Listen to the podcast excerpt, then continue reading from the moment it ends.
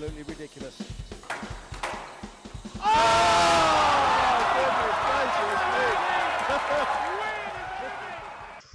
Hello everyone, welcome to Around the Court Squash podcast. With me as ever is Christopher Sackie and Stuart Crawford. How you doing, fellas? All good here. Hey. Good to be back. Good to be back on air. Yeah. Apologies to our 12 listeners for the slight delay in getting around to record this. We've been busy.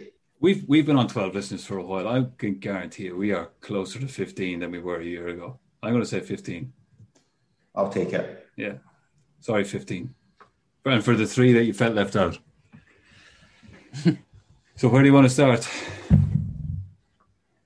Well, I know where you want to start. You love it. Come on. Assault.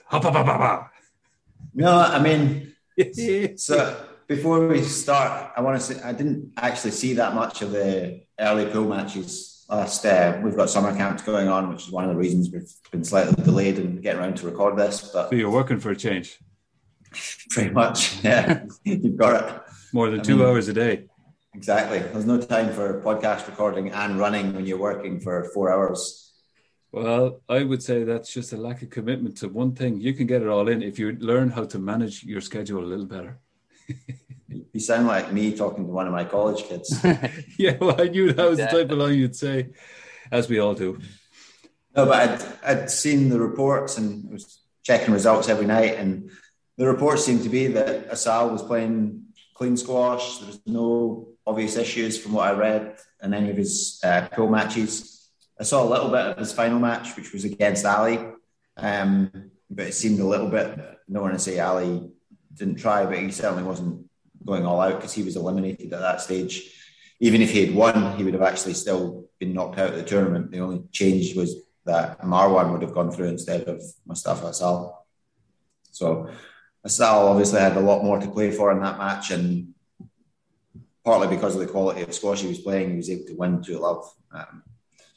Seemed like he was playing at he's been playing at a very high level for a while now, but it seemed like he was playing at an even higher level last week. Yeah, he's pretty good at squash. Yeah. We've been saying that for a while, to be fair. Hot take. Yeah, hot take. Asal is a good squash player. The other thing I found interesting, and this kind of plays into what you were just talking about, Stuart, is like the PSA and the write-ups and the social media really don't ever, I guess they don't want to highlight the fact that some of this stuff is going on, but even the matches that maybe weren't crazy physical, there were still some antics in the pool play. Like, you know, I think it was one of the matches he waited until after the 2 minutes was done to ask for his injury timeout. And then... wasn't that in the semifinals against Tarek? I think he did it multiple times this week. Yeah. I think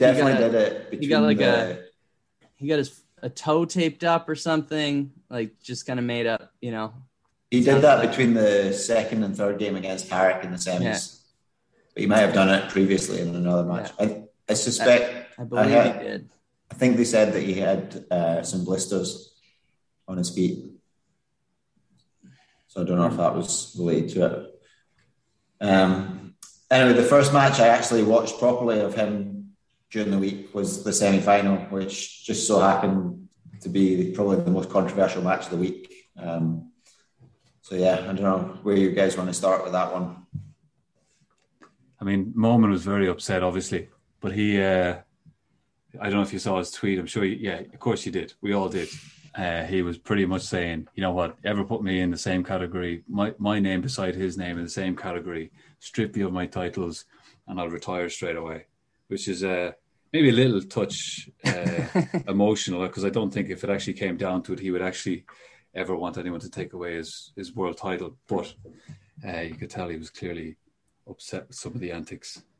Yeah, I mean, if playing Asal 3 games puts you in a mood like that, I mean, that gives you a little bit of insight, right, into how challenging it is out there.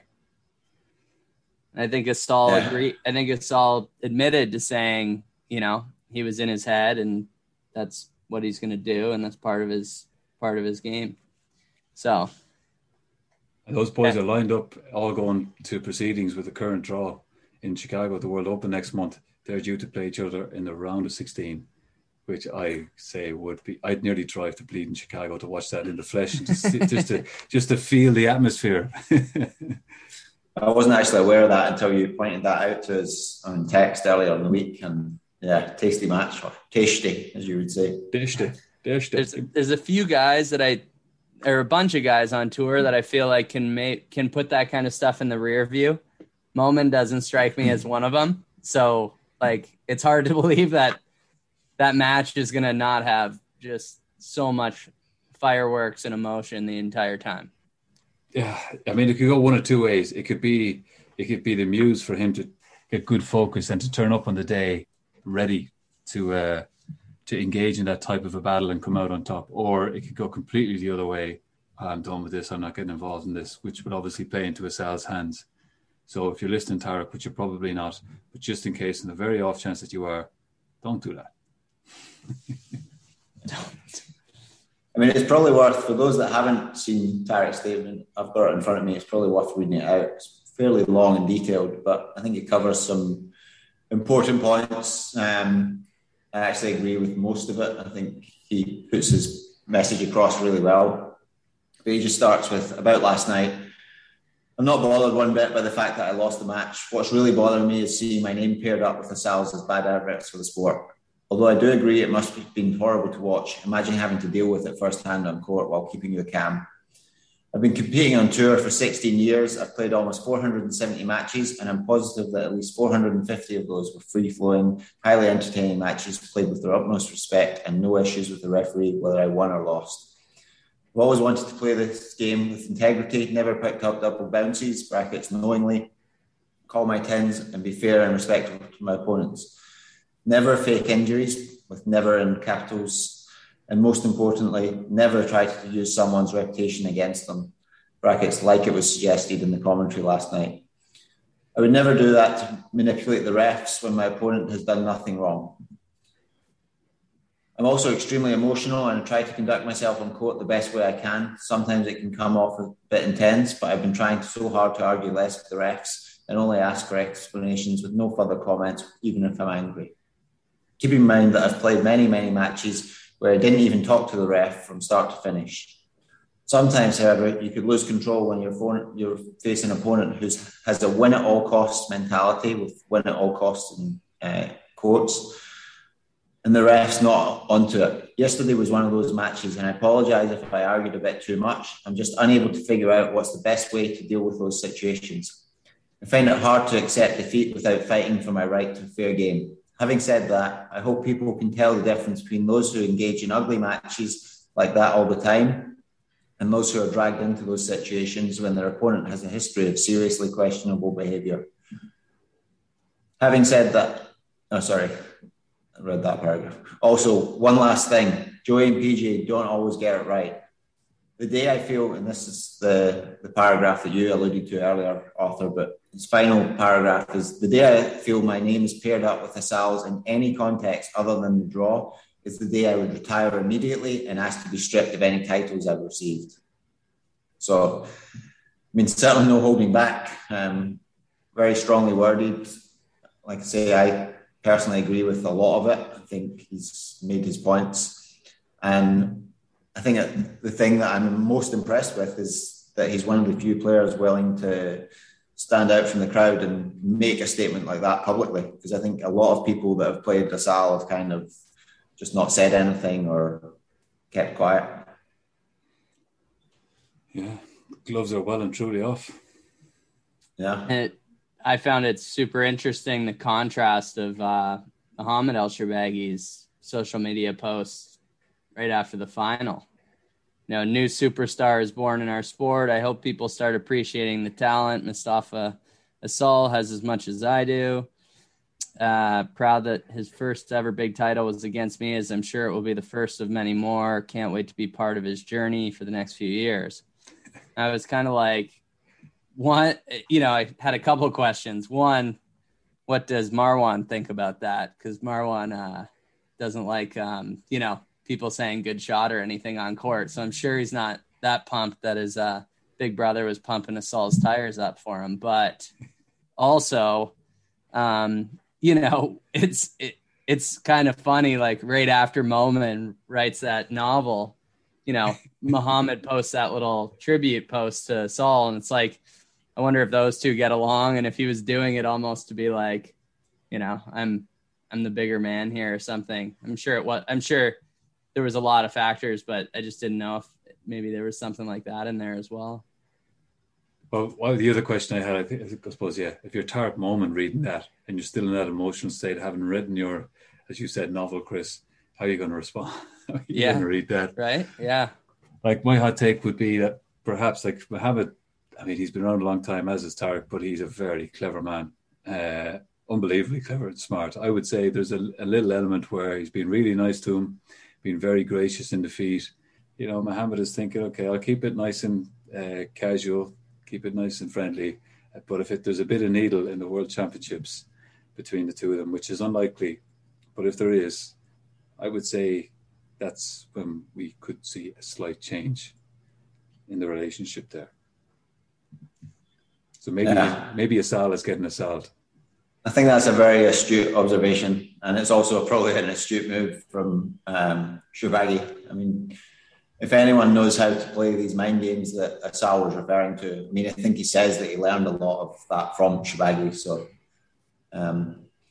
just to go back to Tarek's statement, just go through it a little bit in detail. I think the point he makes about, I've played 470 matches and I'm positive that at least 450 of those were free-flowing, highly entertaining, basically clean squash. I think that's completely valid from what I've seen of Tarek. He's always struck me as a very fair player, tries to play the ball as much as he can, not someone with a history of blocking or sort of regular interference in his matches. So again, if you're looking for a common denominator in these matches, I feel like at this point in his career, Asal's played like 60 matches and 50 of them have had issues. So I also think I think it's admirable that he's quite honest about the difficulty of controlling your emotions in the heat of battle. I actually felt from the start of the match that he was a little bit, not necessarily wound up, but he was almost anticipating a dirty match right from the start. And to be fair to Asal, I don't think the match was that dirty in the early stages. I thought the first two games were fairly clean. There was a little bit in the, I think it was the start of the second, they had a few lets and got a bit scrappy, but then it cleaned up again. Tarek actually ended up running away with that game and winning it quite comfortably to get back in the match and forced a decider in the third. But it was really the third game where it sort of descended into the sort of situations that we've seen in previous Asal matches.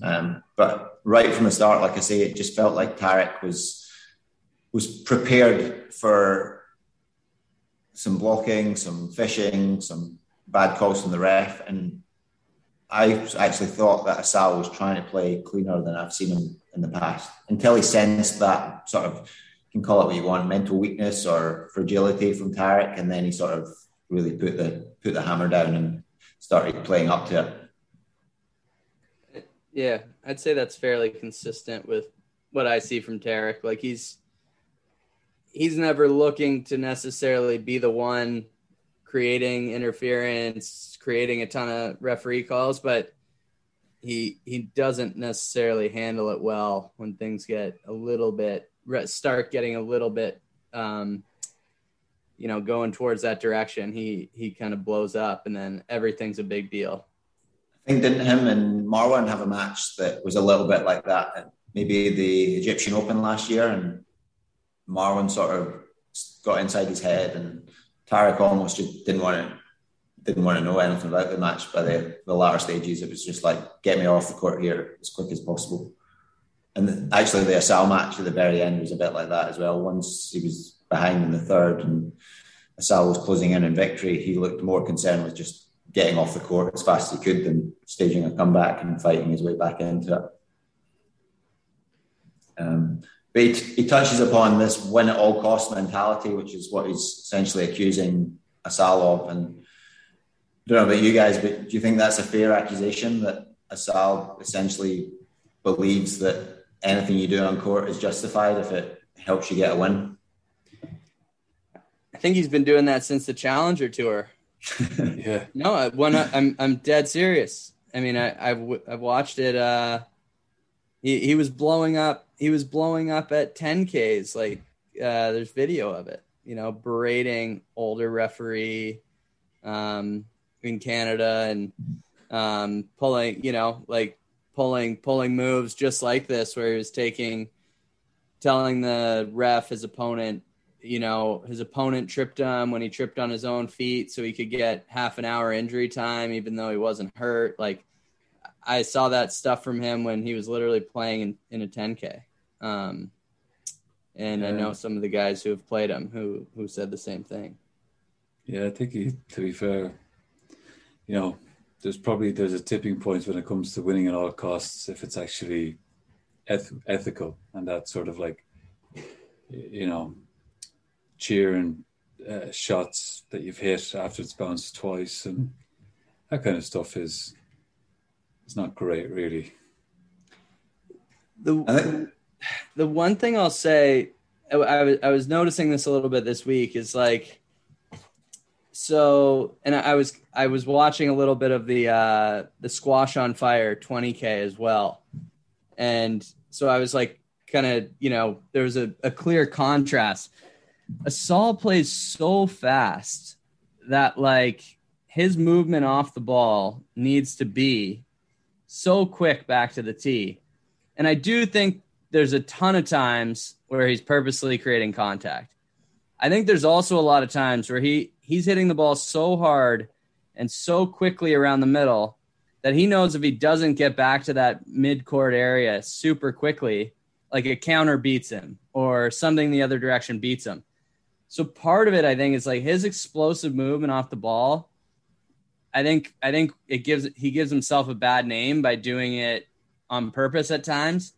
But then like when I was contrasting that with some of the guys in the 20K, they take like really indirect routes back to the tee, and it forces them to play like a lot more chip length and high length, and Asal just doesn't want to do that.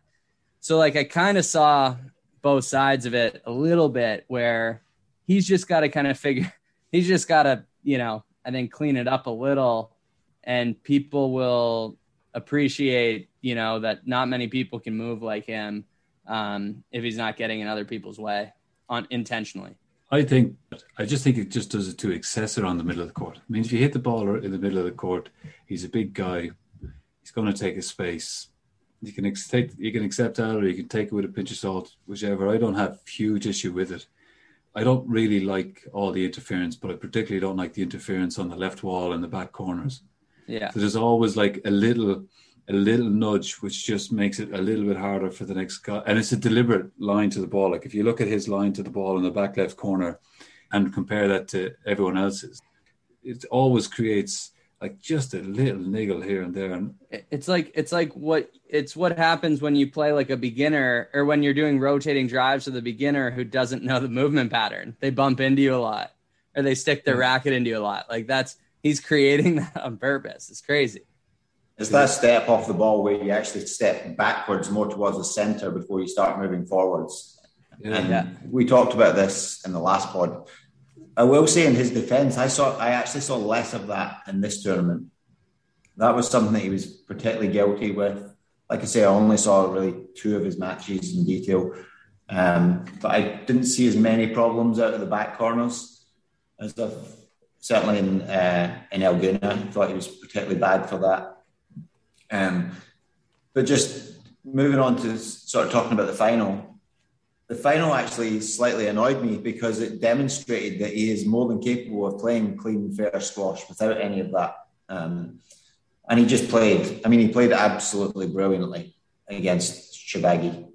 No one, including Sherbini himself, can accuse him of winning that match through dirty tactics or manipulating the ref to his advantage. He just outplayed him, and especially after the first game, I was shocked about how the first game ended up favouring Asal more than Sherbini. I thought I thought even if Sherbaghi had lost that first game, the fact that he'd made it fairly physical, it was 31 minutes long, there's a lot of tough movement involved in it, and I would have bet a lot of money at that point that that was going to be something that favoured Sherbaghi. But he just, Asal seemed to break him. Like, just every game after that got a little bit easier, and then, what was it, 7 minutes for the third game, Sherbaghi just didn't have anything left in the tank at that point. Yeah. I mean, geez, he can play. I mean, I think we've probably waffled enough about the fellas. How's the CEO of the Nourhan El Sherbini fan club doing? I'll be honest, the Nourhan El Sherbini fan club took a bit of a hit last week. Didn't lose any members, to be fair. I mean, I'm still actively recruiting and having no problems finding signed, fully paid up members. So no issue there. Just a minor setback in the grand scheme of things. But no, she didn't look quite at her best. And I didn't see the matches live, but little highlights that I caught. Actually, I did see most of the Gohar match. Was it Gohar she played last? Yeah. Yeah, it was, because she had to win that match to stay in and make it through to the semis. And I thought Gohar more than deserved to win that match, even after Sherbini took the first. So yeah, she wasn't at her best. Gohar looked good. I thought across the semis and final, or across that match against Sherbini, which was her last pool match, and then the semis and final, I thought she was a deserving winner. It's actually her first title since before the pandemic, and also before she became world number one for a brief period last year after Raneem retired. So more than deserved that she's back competing at the top level again. I think the court really suited her game. Like, from watching the final with Hania, I mean, I imagine it was pretty warm, and you could kind of tell, like, the ball was flying around, bouncing. And just, I think if anything, she doesn't quite have, like, the subtlety that obviously that Sherbini has, but even some of the other top women. And on that court, she didn't necessarily need it. She just was, like, injecting so much pace, and it was just so hard for Hania to handle in the final, I thought. And I think Hania can play those long, grueling rallies and still come out with a lot of nice, like, wait for the right moment, or just play big scrappy rallies. But I just thought, yeah, it suited Gohar a little bit more than most people this week. Yeah, the hitting was ferocious. Yeah. She's obviously probably a little sharper physically as well, I think. Like, she looked like there was a bounce in her step. She never really fell by the wayside. She never really had to fall back or sort of take a few moments, get her tempo back up. I mean, she's really given herself a great platform to build on for the World Open next month. I'm not sure if it was the court itself, Chris, or the conditions in Cairo last week in terms of weather, because just after the women's final, so between the women's final and the men's final, I looked up the time and the temperature in Cairo at that time, and it was 34 Celsius or 93 Fahrenheit. At that point, it's like playing outdoors in New York City right now, and I was dripping sweat walking to the grocery store around the corner. Yeah, well, this was on Sunday afternoon, so Sunday morning just before the final, I went out for a run, and I did 12 miles. Oh, you had to get in that in there, didn't you? Oh, I just went for a run. Just letting you know, I ran 12 miles. Minutes. There's a point to this story. Yeah, sure. How fast are you running, Stuart? Was it under an hour? No, no chance. Yeah, I just thought you might just want to get that in there too, you know. I think it was about an hour 20 something, but I think it was 31 degrees, so about 88 degrees, so a little bit cooler. But I came back from that run. I was out for an hour and 20 something minutes. I had lost 7 pounds in sweat, and these guys are playing in slightly higher temperatures in Cairo last week than that, which is absolutely brutal. Like, because I wondered, just because it was the first time I'd seen Hania looking fatigued in a match. And then straight after that, Sherbaghi looked exhausted against Asal. I can't help but thinking that was a factor, but I think it also helps. It helps Gohar's game when the ball was flying around the court and those sort of temperatures, because that sort of subtlety that you're talking about that some of the other players maybe possess that she doesn't, it's really hard to make that work on a lively court. And just to your point, Arthur, about her movement, I thought she looked particularly sharp in and out of the front corners. Now, that's obviously because the ball's setting up a little bit more, but everyone had that advantage. But she seemed to be able to get up there, and when the ball's just a little bit higher on the bounce, she can then hit down on it again on the next ball and attack. Ooh, time to get up from your snooze, huh? Attack time. That's the end of my nap. Yeah, but everything seemed to play into her favour, and she looked confident and, like I say, fully deserved. For a brief moment, I actually thought we might get a repeat of last year's World Tour Finals, which was the match where Hania played El Tayeb in the final. El Tayeb went 2-love up, and then Hania just sort of run her down. By the end of it, Tayeb was exhausted, and I think it was fairly comfortable in the last two games for Hania. But in reality, it was the other way. It was Hania that seemed more tired towards the end of the match. It was a heartbreaker of a match to watch. Yeah. Camille and Hania obviously had another ding-dong as well in the semis, which, as always, never fails to deliver. I missed most of that. I saw a little bit, but I didn't see the. I didn't see the third. You didn't do your homework, huh? We delayed recording a week so you could do your homework, man. I was in bad form last week. I'll take full responsibility for that.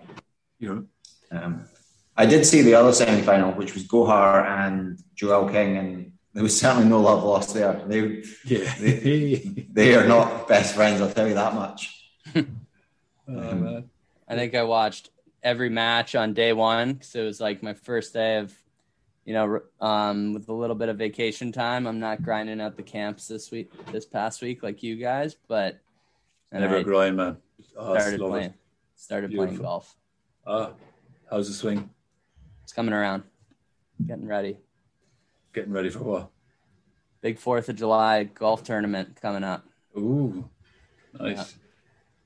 Actually, still waiting for this big matchup between you and Nathan Lake.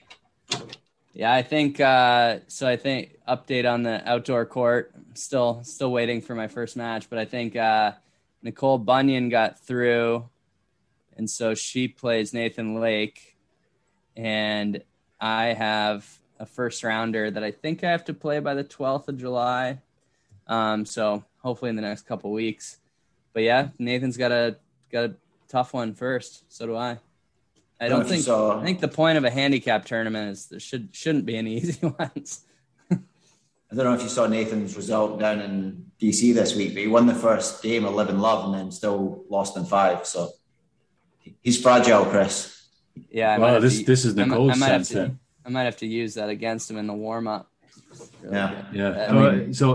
That's what you do. You let him bagel you in game one. You're like, not again. Familiar territory, Nathan. You've been here before. I got you right where I want you. Yeah, you've been lure him into a false sense of security and bam! The only other points I made, Grégoire Marche in his first appearance at Tour Finals came sneaky close to getting into that semi. Couple close losses, and a win against Joel Makin. And then the only other note I made was I miss Diego. I just miss the Puma. I miss Diego. I do. Like, I just feel like there's something. He's just got a different style than everybody else in the event. I'm excited to see him get back at it. I think he's down in Florida training, but we need him back. Well, the good news is I believe he's in the draw for Chicago for the World Champs. So ooh.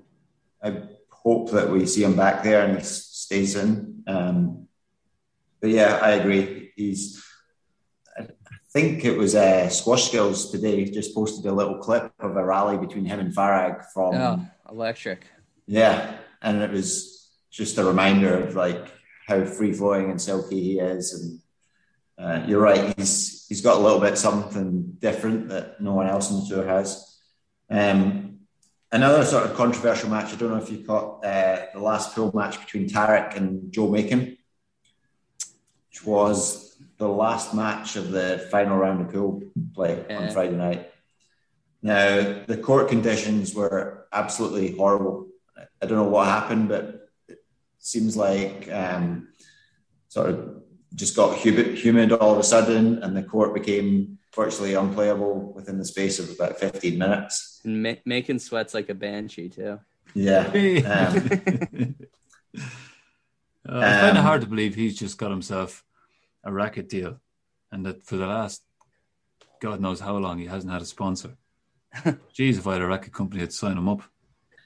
But it was one of those matches that shouldn't have been allowed to continue. I've not really seen any match that looked to me as dangerous as that one. And the fact that it was allowed to continue, and again, the ref, I thought, should have stepped in and said, look, we need to do something here. They actually, I don't know if you remember, in El Guna, they had those giant fans through the front wall that were blowing, there's like a mesh panel in the tin, and it blows hair and reduces the humidity on the court, and seems to help a lot now. They'd actually transported those fans down from El Guna to Cairo for this event, for that exact purpose. They put them into a storage cupboard, and then no one could find the key to this storage cupboard, so they couldn't get them. Jeez. So that's the type of stuff that you can't let that word get out. Yeah. Like, they were talking about it openly on commentary, so it was definitely out there. Yeah, just pretend it never happened. But I thought it was a match that should have been stopped, and actually it turned out that it went against Joel because early on he was actually leading in the first, and Tarek started making some comments right from the beginning of the match. It was an issue, but it was affecting Tarek more than Joel in the very beginning, and Tarek was asking for the court to be mopped and can we pause the match and try and do something about this. And Joel essentially said, I'm fine to play on. Like, I don't think it's an issue.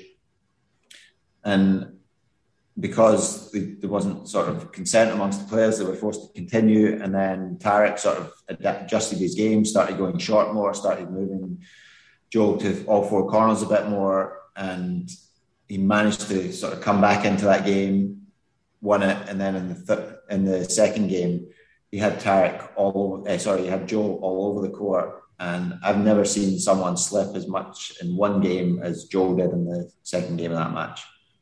And it was, how he got through that match without an injury, I have no idea. And in a way, it sort of, it highlights how much self-interest is involved with players in the way they sort of view the game. To me, it was clear right at the start, regardless of who was winning, that court was not suitable to be played on. And the fact that Joel was kind of happy to go along with it because he was winning then put him in a strange position where he couldn't really complain once he started losing.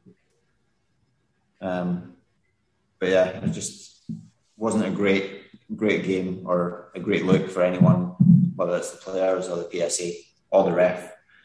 Or the guy who lost the key. Exactly. I'm just more. That's the type of stuff I would do and I'd be at home. The only other thing I wanted to touch on was, I think we've mentioned her on the show in that English squash challenge, but Gina Kennedy, recent college squash grad, is just like ripping through this 20K in DC. I mean, she beat Siva Subramanian 3-love. She beat Joshna Chinappa 3-love, who was the top seed. And she took out Sabrina Sobey just a minute ago. And then 3-love. And it hasn't looked like she's really been tested that hard, which is crazy impressive.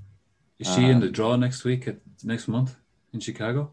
I don't know. She had to get a wild card just to get in this. I think she just joined the tour at the exact toughest time, right? Oh. I don't believe she is in the world draw. I mean, the last time I saw her play was the last sort of live tournament I was at, which was the college individual championships. She's only ranked 170 in the world. But would she have got a chance to play like in a World Champs qualifier, like that tournament in Odense? She didn't play that event for some reason. I don't know if her ranking wasn't high enough to get in, but she wasn't in the draw there. But yeah, she's beaten Joshna, who's what, 14 in the world, something like that. Just trying to scroll through his draw here. Joshna's 11 in the world, and she beat her 3-love yesterday. No big deal, huh? Yeah. I mean, she has been losing a couple of times to Sarah Jane Perry. Although she's not bad at squash either, to be fair. Yeah.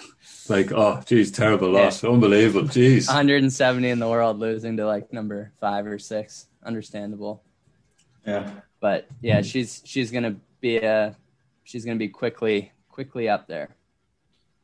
Top 20 before. I guess it just depends how long it takes her to get into enough tournaments to get a ranking up. But I think I mentioned this before. Anyone that saw her play college squash probably isn't that surprised, because she was winning. She won, what, 2 or 3 college individual championships, Chris? I think 3, right? I think so. Yeah. It's not bad, huh? Those are not weak events. Impressive. No, she's not in the world draw. Bummer. Maybe she's hanging around and somebody might not turn up. Here's your ticket. I'm hanging around if someone doesn't show up. Yeah. I've got 2 final things to say. One, a bit of a downer, so I'll start with that and I'll finish on a bit of a positive, which the downer is the refs again. Specifically Ralph Harenberg, who I think is consistently shown now that he's not at the level where I think that he should be reffing PSA. I mean, he's been around for years, used to be at Europeans every year when I played. Arthur, you probably remember him as well. And he's fine. What a ref. What a great ref. He must have helped you win a match back in the day at some point. Look, I needed all the help I could get. He did not help me, I tell you. He was one of those guys that he was never the worst ref at the tournament, but I would never have said that he was someone that would go on and be reffing at the very top level in PSA events at this level, certainly at World Tour Finals or some of these platinum events. But I think specifically in relation to some of these Asal matches, he's demonstrated that he's not consistent enough to handle them. He's not willing to take a fairly harsh line and force it all the way through the match. He sort of does it for a couple of points and then rewards him the next point. But overall, I don't think that he's someone that if I was involved with the PSA and I was looking to pick refs for any big events, is not someone that I would be considering, if I'm honest. Another ref. Good news for Ralph that you're not in that position. Fair. Probably good news for a lot of them, actually. Maybe a few more that would be getting the boot if that was the case. But we'd have no one left. Marwan ElShorbagy, you just won your match. You're up to referee. There you go. No messing. The other guy that was reffing out in Cairo last week was, I'm not sure his surname, but Ashraf, he was referred to.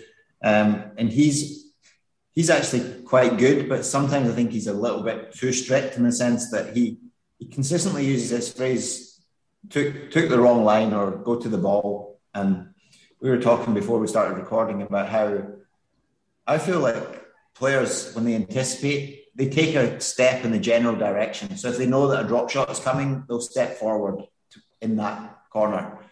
They don't need to know whether the ball is coming 3 feet back from the front wall or 6 feet, because once they've made that initial movement in that direction, it's easy enough to adjust. And I think you have to understand, like, a lot of the time they're taking their first step almost before the ball has left the strings of their opponent. And that's just because they read the game so well.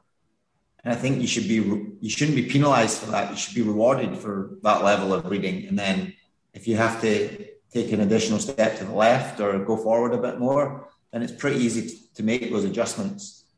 But this idea that people deliberately run into their opponent just to get a soft let, I think is a little bit of a misnomer. I think sometimes they're just anticipating so early that they're moving and their opponent's then trying to clear that shot, and there's just a bit of accidental interference. And he almost forces you to run round your opponent, which again, I don't think is fair. You're entitled to a direct line to the ball. And I don't think you should ever be told that, oh yeah, there was a line in front, but that line in front is actually around the opponent. That to me seems unfair when the rules clearly state that you're entitled to a direct access to your shot. Was that a positive? No, that was a negative. Oh, don't worry. Jeez, that was a life story. Don't worry. What's the positive? Go on, in one line. The positive is just Asal winning and taking out the world number 1, 2, 3, and 5 in the same tournament. He beat the reigning world champion, 2 former world champions, the defending champion. Yeah, 3 former world champion. Oh yeah, defending. Yes. It's coming from the Mustafa Asal haters club. Yeah, look at this guy, CEO of a new club, is going to have to rebrand it. Yeah. And also, like I said earlier, the way he took out Sherbini in the final, there was no antics. It seems like there's a mutual level of respect there. And I think going back to this sort of the difference between Tarek's approach to that, his match with Asal and Sherbini's approach, it reminds me a little bit of sort of the James Willstrop, Nick Matthew animosity, if you want to call it that, and how I always viewed that as a conflict of essentially philosophy on the game. And to me, one of them, Nick, viewed you step on court, you do whatever you can to win that match, and whatever happens on court stays on court, and that's completely legitimate. And I think Asal certainly ascribes to that philosophy. I think Sherbini, to some extent, kind of follows that and has talked about the fact that he views guys like Nick and Greg as role models, and they taught him a lot about the game and how it's to be played, and the fact that you can use mind games to help you get an edge, and that's completely legitimate. And then you've got guys like Willstrop, and in this case Tarek, who probably view doing things like that as a bit of a reflection on your character overall. And I think they think if you're cheating or blocking or doing anything on court, it can't just be forgotten, and it's a reflection on who you are off the court as well. And I don't think one of them's right or one of them's wrong. I think it's just 2 completely different approaches to the game. Different people have a different way of looking at things. Yeah. But yeah, I think Asal deserves a lot of quick credit just for the fact that he's demonstrated now that he can play perfectly good, clean squash, and he can also beat the very best in the world playing that way as well. Yeah, he's a pretty good squash player. Well, that was a lovely positive to finish on. I think we got to finish up Nouran Gohar. His unbelievable performance all week. Hania El Hammamy, Camille Serme, another big one. So that both men's and women's world championship seems a little bit more wide open than maybe it would have been before the World Tour Finals. Chicago in 2 weeks. Can't wait. Yeah, can't wait. Happy days. Line them up. All right. If you like what you hear, check us out on social, Facebook, Instagram, and Twitter. Cheers. Cheers, fellas. See ya.